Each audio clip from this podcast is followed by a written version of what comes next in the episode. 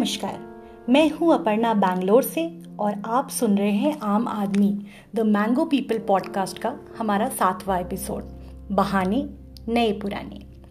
झूठ बोले कौआ काटे काले कौए से डरियो।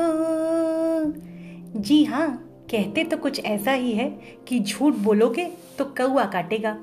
इसको लिटरली मत लीजिए, झूठ बोलने से सच में कौआ नहीं काटता। लेकिन कहीं ना कहीं वो झूठ या बहाना पकड़ा ज़रूर जाता है। और आज हम ऐसे ही कुछ बहानों के बारे में बात करेंगे। ज़िंदगी का पहला बहाना मैंने तब सुना था जब मैं चौथी कक्षा में थी। एक बार टीचर ने क्लास में मेरे एक सहपाठी से पूछा, होमवर्क कहाँ है तुम्हारा? तो वह बोला, मैडम, होमवर्क कॉपी तो नहीं है मेरे पास। टीचर ने गुस्से में बोला, क्यों? तो वह बोला, मैडम, कल बाढ़ आ गई थी। हमारे घर का सारा सामान पानी में तैरने लगा। उसी बाढ़ के पानी में मेरी कॉपी भी डूब गई। टीचर ने उसका कान मड़ोड़ के बोला, कल पूरी दिल्ली में एक बूंद बारिश नहीं हुई और तुम्हारे घर में बाढ़ आ गई थी। एक तो होमवर्क नहीं किया, ऊपर से कहानी बना रहे हो। वह कहता, नहीं मैडम, सच होमवर्क किया था मैंने और मेरे एरिया में बारिश भी हुई और बाढ़ भी आई। सब बच्चे हंसने लगे और टीचर ने उसे मुर्गा बना दिया। आज भी सोचती हूँ तो हँसी आती है। सच, और कोई बहाना नहीं मिला था उस लड़के को। दूसरा मज़ेदार किस्सा है, जब मैं ग्यारहवीं कक्षा में थी। मेरी बहन मुझसे कुछ छः साल बड़ी थी तो वो मुझसे बहुत पहले कॉलेज जाने लगी। वो पिक्चर विक्चर देखने जाया करती थी अपने दोस्तों के साथ। तो मुझे बहुत ईर्ष्या होती थी कि बताओ, यहाँ हम स्कूल में रगड़ रहे हैं और ये मैडम अपना पिक्चर देखने जा रही हैं। तो एक बार स्कूल में अपने फ्रेंड्स के साथ मैंने भी प्लान बना लिया। बंक मार के दिल चाहता है देखने जाएँगे। अब हुआ क्या, उसी दिन मेरी बहन भी गई थी वही पिक्चर देखने। घबराइए मत टकराए नहीं थे हम। इतनी भी बुरी किस्मत नहीं है मेरी।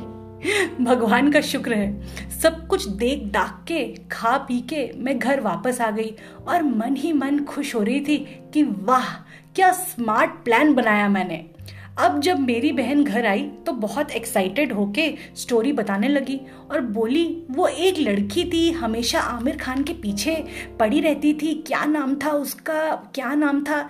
एक्साइटेड होके मैंने बोला, वो दीपा दीपा नाम था उसका। हाँ बहुत चेप थी। मेरी बहन ने तपाक से बोला तुझे कैसे पता? तुझे कैसे पता उसका नाम दीपा था? मैंने बोला हाँ मतलब दीपा, गीता, सीता, ऐसा ही कुछ रहा होगा। मेरी बहन बोली, बेटा, उल्लू किसी और को बनाना।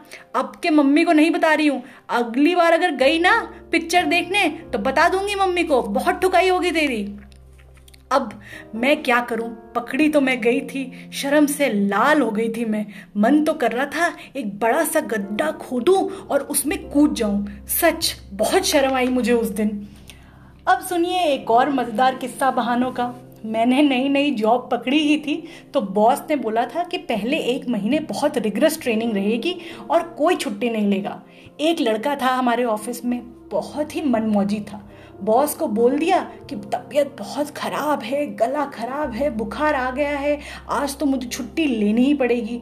थोड़ी देर में पता चला, कहीं तो जनाबे आली घूमने गए थे, पेड़ से लटक कर फ़ोटो खिंचवा रहे थे और एक्साइटमेंट में बॉसी को भेज दी। जब वापस आया तो खूब दुनाई हुई उसकी, लेकिन लंच टेबल पर वही एंटरटेनिंग किस्सा कई दिनों तक चलता रहा। अब जब इतने एंटरटेनिंग बहानेबाजी की बातें हो रही हैं तो ये किस्सा तो बनता है। हमारे घर में एक खाना पकाने वाला आता था। कुछ 22-23 साल की उम्र थी उसकी। उसका नाम था पिंटू। नया नया स्मार्टफ़ोन लिया था उसने। एक दिन मेरे हस्बैंड को बोला, भैया, देखिए तो मेरा ये ऐप क्यों नहीं चल रहा? अपना फ़ोन मेरे हस्बैंड को देकर वो किचन में चला गया। जब उसका काम हो गया और वो चला गया तो मेरे हस्बैंड ने बोला तैयारी कर लो कल की। तुम्हारा ये पिंटू आने नहीं वाला। कल खाना तुम्ही को बनाना है। मैंने बोला, क्यों?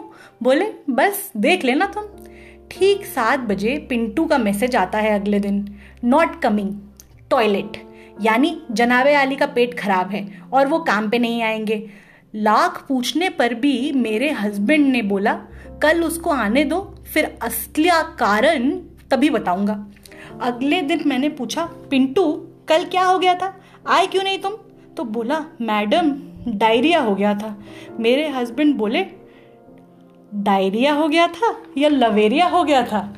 कल तुम्हारा ऐप ठीक करने में तुम्हारी गर्लफ्रेंड का मैसेज आया था इलू इलू कल सात बजे मिलते हैं। सच बोल देते तो क्या रोक लेते हम तुम्हें?